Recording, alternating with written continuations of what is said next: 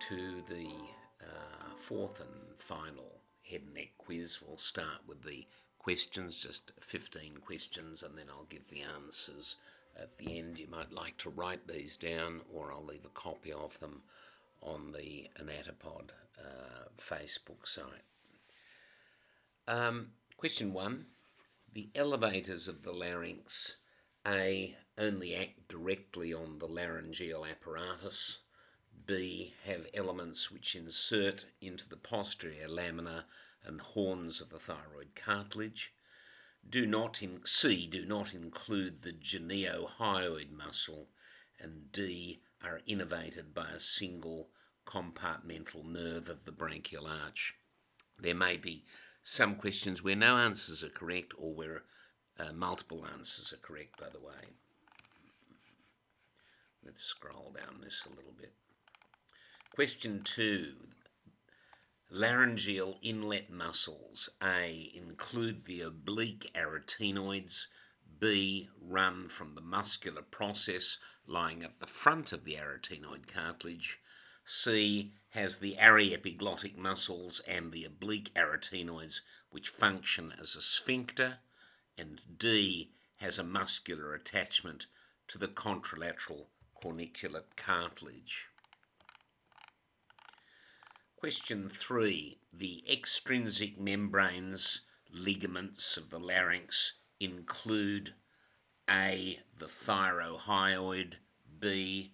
The hyoepiglottic, C. The quadrangular, D. The cricothyroid, E. The cricovocal membrane.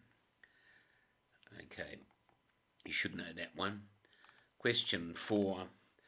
A tumour in the sinus of Morgagni will anatomically A. affect hearing, B. The sev- affect the seventh nerve, C. affect swallowing, or D. result in facial pain. Question 5. The palatine tonsil A has a blood supply from multiple separate arteries. B has venous drainage into the lingual vein. C does not have discrete borders. D usually drains via a single tonsillar duct. Try and think about the answers to these and why things are either correct or why they're not correct, and if they are correct, why they're particularly correct, all the reasons, or if they're not correct, what are the reasons that they're false.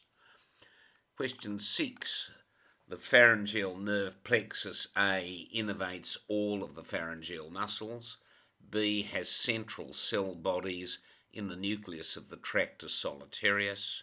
C unites the pharyngeal branches of the uh, vagus and glossopharyngeal nerves. D incorporates the cranial accessory. And E is purely efferent, or efferent, if you like that uh, pronunciation. Question 7 the palatopharyngeus muscle A arises from separate bony and soft tissue heads. B forms the medial tonsillar pillar. C is inserted into the posterior border of the thyroid lamina. D has posterior fibres which merge with the inferior constrictor muscle. E can both elevate and depress the palate. And F has no connections with the salpingopharyngeus or the stylopharyngeus. Question 8. The levator palati muscle, A, takes origin from the bone of the carotid canal. B is separated from the pharyngotympanic tube. C runs forward through the sling of the palatopharyngeus muscle. And D is extrapharyngeal Question 9. Concerning the eruption of teeth, A. The incisors precede the molars. B. The canines appear before the premolars. C. The upper teeth usually precede their opposite number in the lower jaw. And D. The first permanent molar only erupts after the shedding of deciduous teeth. It's a bit complicated to remember those. Question 10 concerning the parasympathetic ganglia of the head and neck. A, each has traversing mixed sympathetic and sensory roots.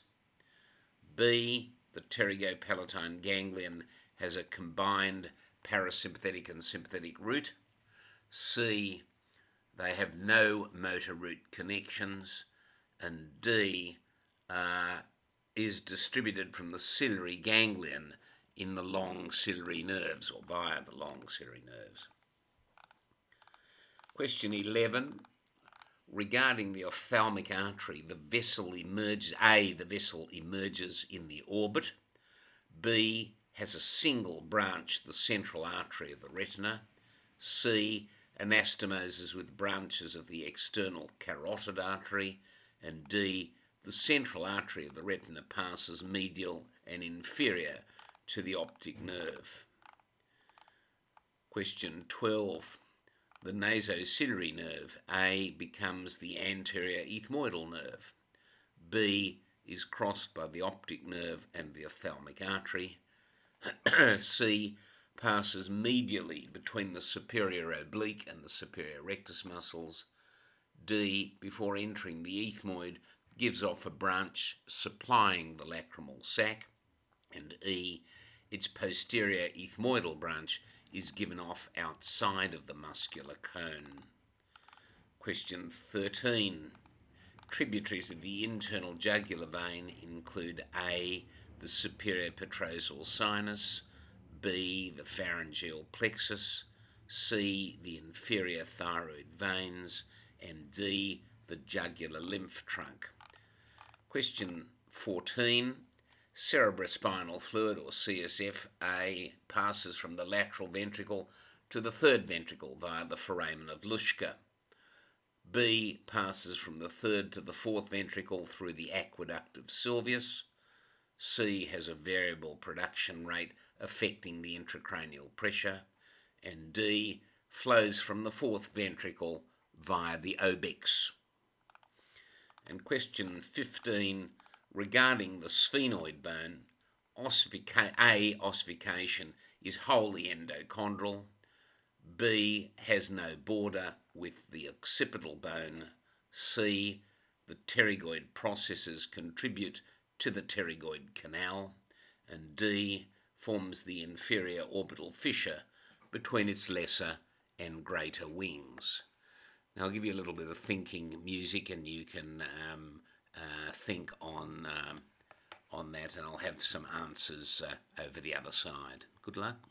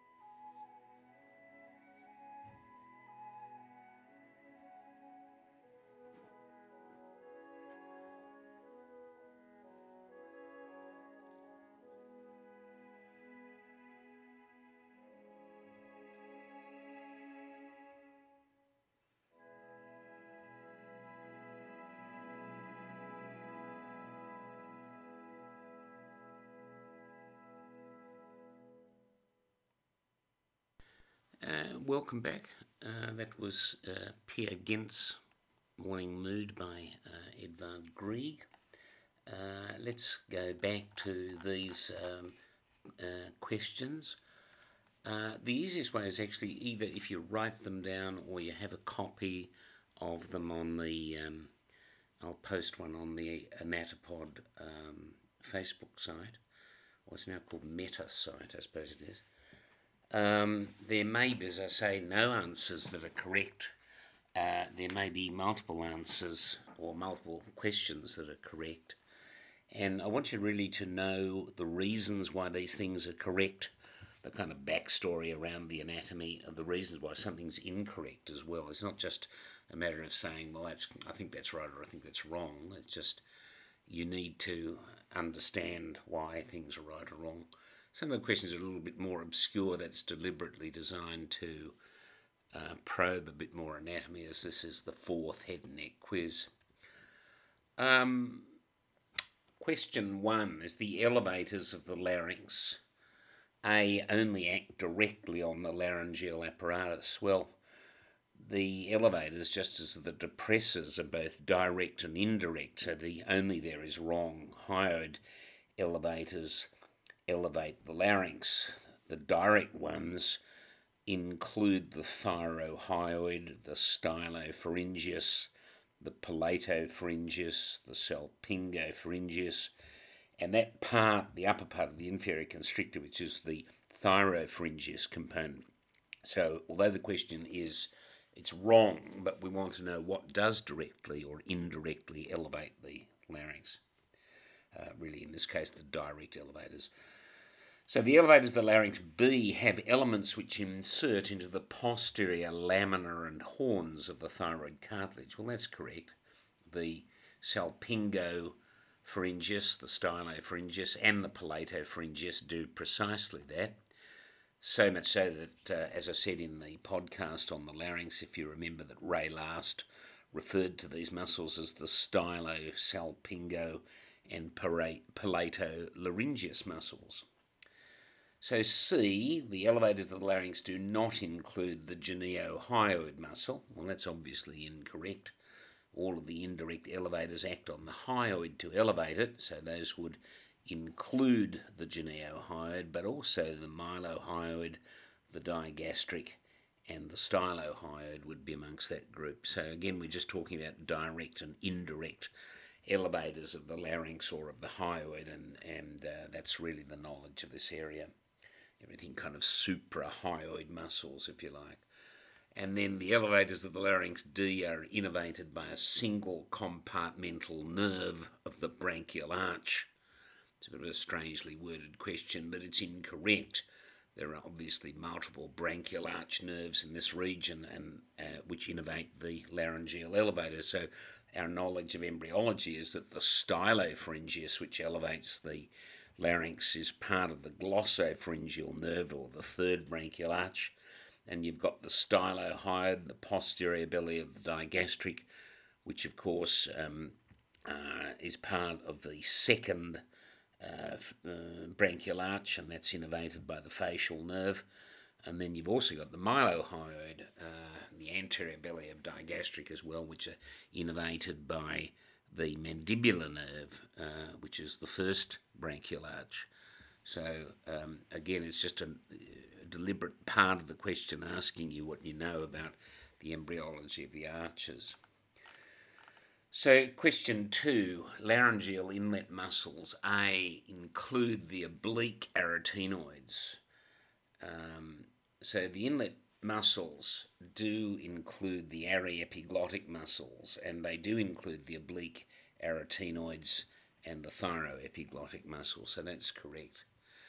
B, the laryngeal inlet muscles run from the muscular process which lies at the front of the arytenoid cartilage. Well, the aryepiglottic fold contains the aryepiglottic muscle that runs from the side of the epiglottis to the back of the arytenoid cartilage where the muscular process is located. So it's not at the front of the arytenoid cartilage, it's at, at the back. Uh, C, then the laryngeal inlet muscles has the aryepiglottic muscles and the oblique arytenoids functioning as a sphincter. Uh, that is correct. We've already said that the oblique arytenoids are part of the inlet and they do function like a closing sphincter by opposing the rotary action of the arytenoid cartilages and by drawing the epiglottis downwards where it actually comes into contact with the arytenoids. In fact, in point of fact, these muscles are so efficient at forming a sphincteric like closure of the inlet that you don't actually need an epiglottis to do it. And finally, D, the laryngeal has, uh, inlet muscles, has a muscular attachment to the contralateral corniculate cartilage. D is correct also. The oblique arytenoid, there it is again, passes from the muscular process across to the contralateral corniculate cartilage. So these muscles are actually quite superficial and they lie in front of the transverse arytenoids, uh, clearly sort of cross drawing the inlet into closure. Question three The extrinsic membranes and ligaments of the larynx include A. The thyrohyoid, B. The hyoepiglottic, C. The quadrangular membrane, D. The cricothyroid, E. The cricovocal membrane. Well, guys, we, we know this, yes? The extrinsic ligaments are the thyrohyoid membrane, that lies well outside and is, we remember, pierced by the superior laryngeal vessels and the internal laryngeal nerve, the cricotracheal membrane, and the thyroepiglottic ligament. And the intrinsics are the quadrangular membrane and the cricothyroid ligament, which in its upper form, uh, or in its upper part, forms the vocal folds. That is, it's the cricovocal membrane. So the extrinsic stuff is the thyrohyoid there, as you can see at the top, the hyoepiglottic, uh, the intrinsics of the quadrangular, the cricothyroid, the cricovocal. Question four A tumour in the sinus of Morgagni will anatomically A affect hearing. We remember the sinus is that area between the hammock origin of the superior constrictor and the base of the skull. So A is correct because there's a conductive deafness. That's where the pharyngotympanic tube comes out, so that is uh, actually going to be involved. B, it'll affect the seventh nerve. Um, well, that's not correct. The ninth nerve is the one affected because that runs in that space, and so there'll be palatal asymmetry, and that's due to actually infiltration of the levator palati muscle, um, not due to its denervation because uh, that's affected by the pharyngeal plexus. But the ninth nerve can be affected there as well, um, uh, which would affect the stylopharyngeus. No way of determining that, but problems with swallowing and sensation. Uh, but it's not the seventh nerve. A more extensive variance um, of this tumour, by the way, could invade the medial pterygoid and could present with trismus. So the palatal asymmetry is due to infiltration of the levator palati not due to its denervation, obviously. C affects swallowing. Well, swallowing obviously can be affected by a nasopharyngeal carcinoma of this region, and D may result in facial pain. And that's true, facial pain may occur in the territory of the mandibular nerve. The foramen ovale is actually right next door, and the pain usually in this so called Trotter's syndrome usually ultimately gives way to facial anesthesia. Um, if it's extensive enough, actually, the V2 area around the foramen rotundum can be affected.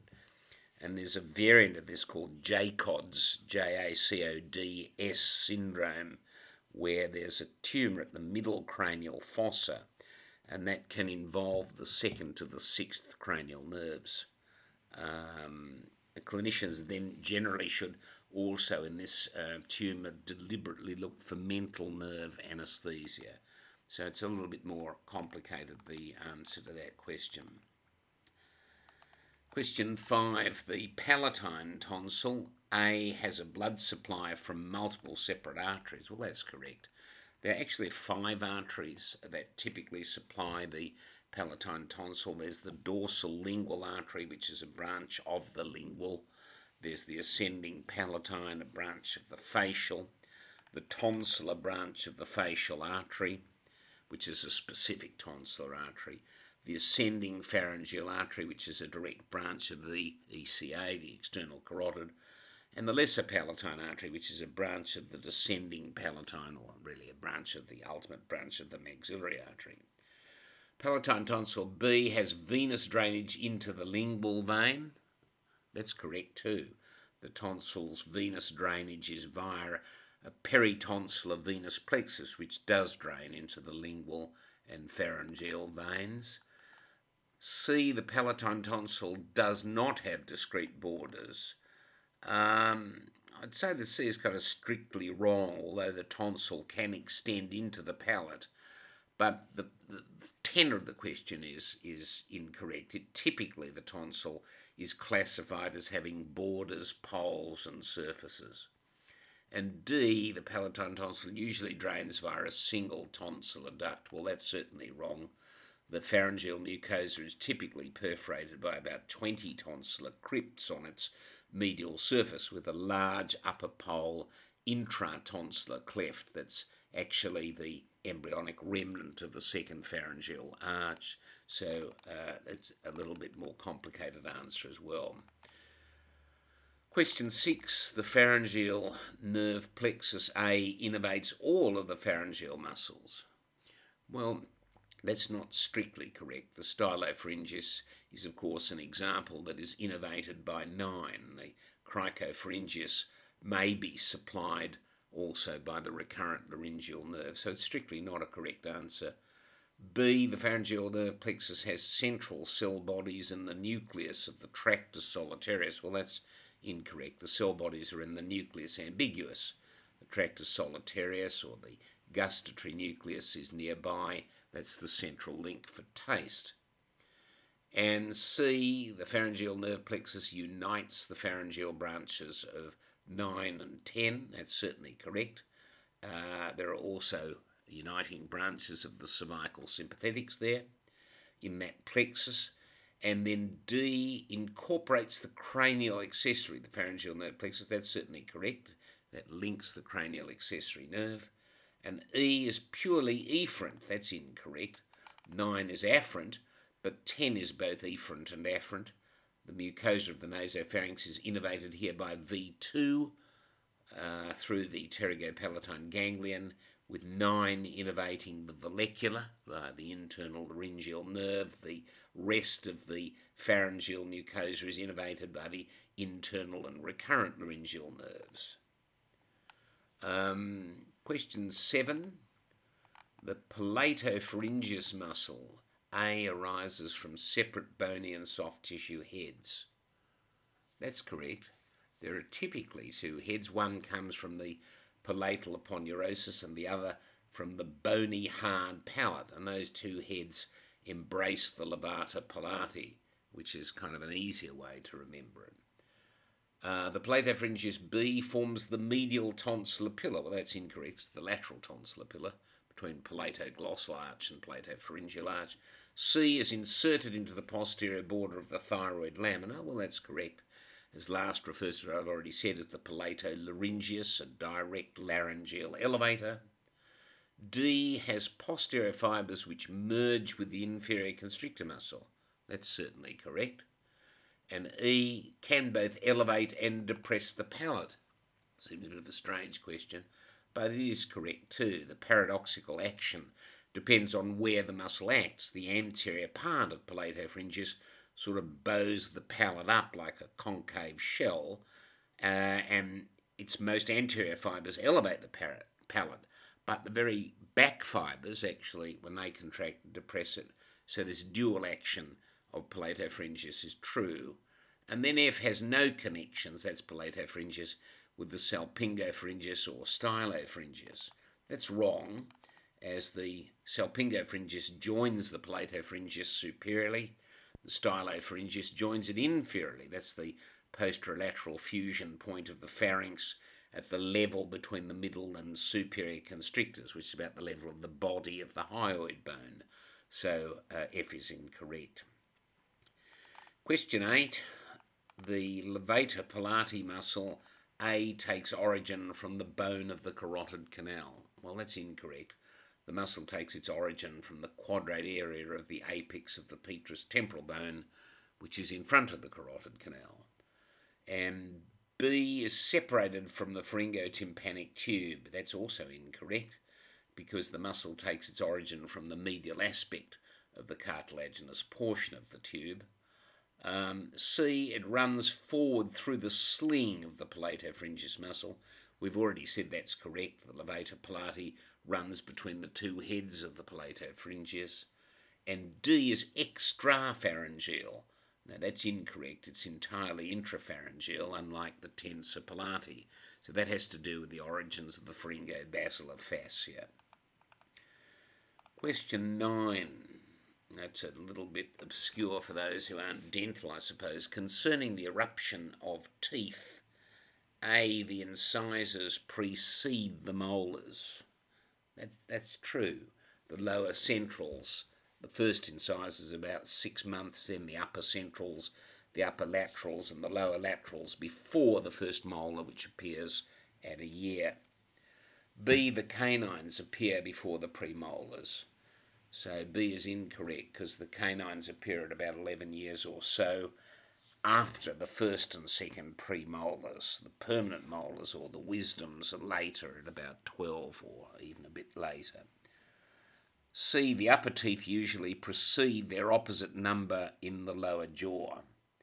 So C is incorrect. It's actually the other way around. Uh, the upper teeth precede. And D, the first permanent molar only erupts after the shedding of deciduous teeth. That's also incorrect. The first permanent molar typically erupts before the shedding of any deciduous teeth and after the decidua are replaced the second premolar erupts. Question 10. Concerning the parasympathetic ganglia of the head and neck, this is more the sort of thing we're uh, interested in up our alley. Each has traversing mixed sympathetic and sensory roots. That is correct. The only nerves which synapse are, of course, the parasympathetics. That's within a, a parasympathetic ganglion. But the ganglia have sensory roots and sympathetic connections which run through like a relay, but they certainly, of course, don't synapse there. B. The pterygopalatine ganglion has a combined parasympathetic and sympathetic root. Each of these ganglia is a little bit different, and that's the different thing about the pterygopalatine. That is correct. Um, with the pterygopalatine, the unique feature is that the sympathetic and parasympathetic roots combine as the nerve of the pterygoid canal, the so called Vidian nerve. So there is the deep petrosal or sympathetic root that combines in there with the um, um, greater petrosal. Uh, and that's the preganglionic component to the pterygopalatine ganglion. C, they have no motor root connections. That's wrong. The motor root, for example, of the otic ganglion, and again another unique feature of the head and neck ganglion, runs from the nerve to the medial pterygoid and it runs through innervating the branchial musculature, that's the muscles of mastication, but also as the motor innervation to the tensors, tensor tympani and tensor palati. And then finally, D is distributed from the ciliary ganglion in the long ciliary nerves. Well, it's distributed via the short ciliary nerves. Each of these ganglia, as I said, are a little bit different. The pterygopalatine ganglion has a mixed autonomic nerve, the Vidian nerve. The pterygopalatine is the one that has the V2 to the V1 jump to the lacrimal gland. The otic has a motor branch, as mentioned. The ciliary has sensory and sympathetic roots. So look just not at what's going on in the ganglia themselves, just as a synapse of the parasympathetics, but what else is traversing it and what's unique about each one of these little ganglia. Question 11 regarding the ophthalmic artery, the vessel emerges in the orbit. That's A. That's incorrect. The artery actually comes off the internal carotid artery as it emerges from the roof of the cavernous sinus, passing above the optic nerve in a little tube shaped dural sleeve. Um, B has a single branch to the ophthalmic artery, the central artery of the retina. Well, that's false. The artery has actually about 10 little branches, and they include the central artery of the retina. But the branches accompany the nasociliary nerve branches, and so therefore they go to the they have the sort of same names. They go to the frontal and lacrimal nerve, the ethmoid air cells as anterior and posterior, the the lateral side of the nose, the eyelids, the forehead. There's about 10 separate little branches. So the anterior ethmoidal, the posterior ethmoidal, the frontal, the lacrimal, the lateral nasal, the infratrochlear, and the supraorbital, supratrochlear, so on. And then C, anastomosis with branches of the external carotid artery. The short answer is obviously correct, but how so specifically? You should just run through these in your head now. There's a, an anastomosis between the ophthalmic artery and the maxillary, facial, and superficial temporal. So the branches, for example, as I've mentioned, the posterior ethmoidal, lacrimal, supraorbital, supratrochlear, the short ciliary, the long ciliary, the dorsal nasal, the infratrochlear, the central artery of the retina, and the posterior ciliary or so-called choroidal. Um, those latter are particularly important in optic nerve supply.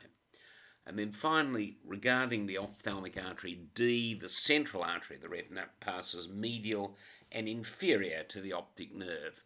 D is correct, and it enters typically about halfway between the optic canal and the eye. So we're nearly getting there. Question 12, the nasociliary nerve. A becomes the anterior ethmoidal nerve. That's correct. That changes its name. It leaves the orbit, giving off the external nasal nerve. B is crossed by the optic nerve and the ophthalmic artery. That's wrong. It's the reverse. The nasociliary nerve crosses the optic nerve with the ophthalmic artery intervening. C passes medially between the superior oblique and the superior rectus muscles. That's correct. And it becomes there the anterior ethmoidal nerve, where it's at the roof of the ethmoidal labyrinth, crossing the cribriform plate on one side of the crista galli. D, before entering the ethmoid, gives off a branch supplying the lacrimal sac. That's usually correct. The nerve becomes here, as I've said, the anterior ethmoidal nerve, and just here gives off the infratrochlear nerve. There's often a small vessel accompanying uh, that region, and it innervates the area of the lacrimal sac. It also supplies the blood supply to the lacrimal sac, and also the conjunctiva here and under the medial palpebral ligament to the skin of the upper eyelid and nasal bridge. And then E, the nasociliary nerve, its posterior ethmoidal branch, is given off outside of the muscular cone. That's actually incorrect. The branch is intraconal. There's often, a, again, a little companion artery which supplies the posterior ethmoidal air cells and the sphenoidal sinus. So it's a little bit more complicated, not just the answers of knowing whether things are correct, we want to know why they're correct or why something's incorrect. Question 13 Tributaries of the internal jugular vein, that's straightforward, include the superior petrosal sinus. Well, that's wrong. The, the inferior petrosal sinus, which joins the jugular bulb to become the IJV. So the IJV doesn't become the IJV really until it is uh, below the base of the skull, and therefore the most superior tributary is the inferior petrosal sinus. Uh, the pharyngeal plexus, obviously that's correct. The pharynx opens, dra- often drains. There's a couple of very stout veins into the internal jugular vein. That connection is important to the middle cranial fossa, joining the cavernous sinus. The tributaries of the internal jugular vein, the inferior thyroid veins, well, that's obviously incorrect. The superior and middle thyroid veins drain into the internal jugular. The middle thyroid vein is actually the, fir- actually the first thing you've usually got to divide, so that once that little stout short vein is divided going straight into the IJV, that allows the thyroid lobe to be lifted up the inferior thyroid veins are different, as we know, and they drain into the left brachiocephalic or left innominate vein. And that's a point of difference, an important point of embryological difference between the left and right brachiocephalic or innominate vein. So the left brachiocephalic runs all the way across the upper chest to join the right brachiocephalic at about the second intercostal space uh, and becomes the superior vena cava and uh, that's because there is a left superior vena cava that forms fetally but that regresses. And so, therefore, the left brachiocephalic vein runs all the way across uh, the chest to join the right and become the SVC.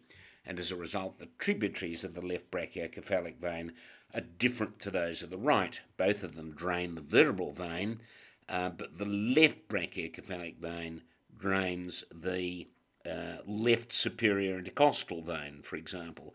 It will also drain uh, below the one or two stout thymic veins, and the inferior thyroid veins will drain below the neck into the upper chest into the left brachiocephalic. And that's, as I said, because of the difference in embryology. The regressing left superior vena cava means that the left brachiocephalic has to run all the way across to join its fellow on the right, and therefore it has different tributaries. If we think about it, it's the same system in the abdomen as well. The left renal vein runs all the way across to the right side into the inferior vena cava, and that's because there's a left inferior vena cava system that forms but that regresses, and so therefore the left renal vein runs all the way across, and its tributaries are different to the right renal vein. So therefore the left renal vein picks up the left gonadal vein, uh, ovarian or testicular, and picks up the left suprarenal vein. And so therefore these are the embryologic differences uh, between these. And so it's not just a matter of knowing these things, it's sort of understanding why they are like they are. And finally, D, tributaries of the internal jugular vein include the jugular lymph trunk, and that can certainly be correct. Occasionally, there is a, a, jugular lymphatic trunk that can enter here, and that can have significance for lymphatic drainage uh, or lymphatic leaks uh, in the neck because of that uh, embryologic uh, or that anatomic variation. Question 14 CSF or cerebrospinal fluid A passes from the lateral ventricle to the third ventricle via the foramen of Monro, not um, the foramen of Luschka. Monro was actually, this was Monro Secundus, who was the son of the uh, inaugural dean of the Edinburgh Medical School. Secundus uh, probably uh, pilfered um, this. It's often called the foramen of Monro, but it was probably described by Galen um, uh, over a millennium earlier. Secundus was known for stealing a lot of um, bits of anatomy and putting his name onto them. Cerebrospinal fluid B passes from the third to the fourth ventricle via the aqueduct of Sylvius, that's certainly correct. C has a variable production rate affecting intracranial pressure. Well, that's false actually. CSF pressure affects intracranial pressure, certainly, but one of the problems in the design is that CSF production is pretty constant at around about 0.2 to 0.7 mils a minute, around about 6 or 700 mils per day in the adult. That's actually an unfortunate condition because um, in situations where there's raised intracranial pressure, CSF production doesn't slow off, it, it persists. And so the pressure volume relationship is dependent on the so called Monro Kellie doctrine that has the cerebral blood volume the CSF volume and the cerebral weight all constant in a sense. That co- combination is constant. And because CSF is produced at a constant rate, uh, what happens is that ultimately, as pressures, uh, as, as volumes uh, kind of expand a little bit, the pressure ultimately goes up exponentially. And uh, what effectively happens there is that uh, you can look at cerebral perfusion pressure, which actually equals the mean arterial blood pressure minus the intracranial pressure. And the intracranial pressure in, in certain circumstances, really in brain death, becomes so high um, uh, that um, effectively there's a zero cerebral perfusion pressure. CPP equals mean arterial blood pressure minus cerebral perfusion pressure. And so there's no cerebral perfusion. That's the way the system is structured. In fact, in very old days, what happened was that in order to diagnose brain death, a carotid arteriogram or angiogram was performed and it would stop at the jaw. In other words, there was no cerebral perfusion at all in people with raised intracranial pressure, uh, fatally raised intracranial pressure. Uh, one cerebrospinal fluid D flows from the fourth ventricle via the obex well, what's the obex? The obex is actually that little entry point that goes down to the central canal, the slightly widened area down to the central canal of the spinal cord. Uh, so that's true. The majority of the CSF passes through the apertures. That's the median aperture of Magendie and uh, the two lateral apertures of Luschka. And that allows the CSF to enter the cisterna magna and the cerebellopontine cisterns, respectively. You just want to run over the CSF direction of CSF and how it's absorbed. It gives you an idea of the types of hydrocephalus as well, anatomically speaking. And question 15 regarding the sphenoid bone, ossification is wholly endochondral. That's not correct. Ossification is actually largely endochondral, but the pterygoid processes of the sphenoid ossify intramembranously. B has no border with the occipital bone. That's incorrect as well. The sphenoid has a common border with the frontal bone, so there's a sphenofrontal suture. It has a border with the parietal bone, there's a sphenoparietal suture. It has a border with the squamous portion of the temporal bone, a so called spheno-squamosal suture, and also with the occipital bone, a spheno-occipital suture. The sphenoid and occipital bone actually fuse during puberty as a so called tribasilar bone, and the spheno-occipital suture disappears by the time of skeletal maturity by about 25 years of age. So a, uh, it does have a border with the occipital bone, but a little bit more to know about it. C, the pterygoid processes contribute to the formation of the pterygoid canal. Well, that's obviously correct. The pterygoid processes form the pterygoid canal, but also the palato-vaginal canal, which takes the pharyngeal branch of the maxillary artery, the pharyngeal branch over V2, and then D, finally regarding the sphenoid bone, forms the inferior orbital fissure between its lesser and greater wings. That's incorrect. That's the superorbital fissure. That's uh, just a way, really, for structures, the superorbital fissure of the middle cranial fossa, to pass through to the orbit. That's between the greater and lesser wings of the sphenoid. The inferior orbital fissure is a space between the sphenoid and the maxilla. If you think about it for a second, what passes through that? Nothing much, actually. The zygomatic branch of V2 the ascending branches of the pterygopalatine ganglion, the infraorbital vessels, the inferior ophthalmic vein. Uh, that's all, uh, really. Um, if I can finally add that um, that's the last of the head and neck uh, section. Uh, there's still, for this year, a couple of uh, history uh, completions to go before we go into a new history section next year. Next year will be the upper limb. I'm hoping that uh, we can improve our equipment a bit. We've got a, a small crowdfunding going on, and if you feel like you'd like to contribute, if you can go to https colon double slash as normal patron.podbean.com slash anatopod. That's patron.podbean.com slash anatopod. Anatopod is all in capitals. Um, we really appreciate anything that anyone can give so that we can perhaps convert this to an audio visual channel. Thanks so much for listening.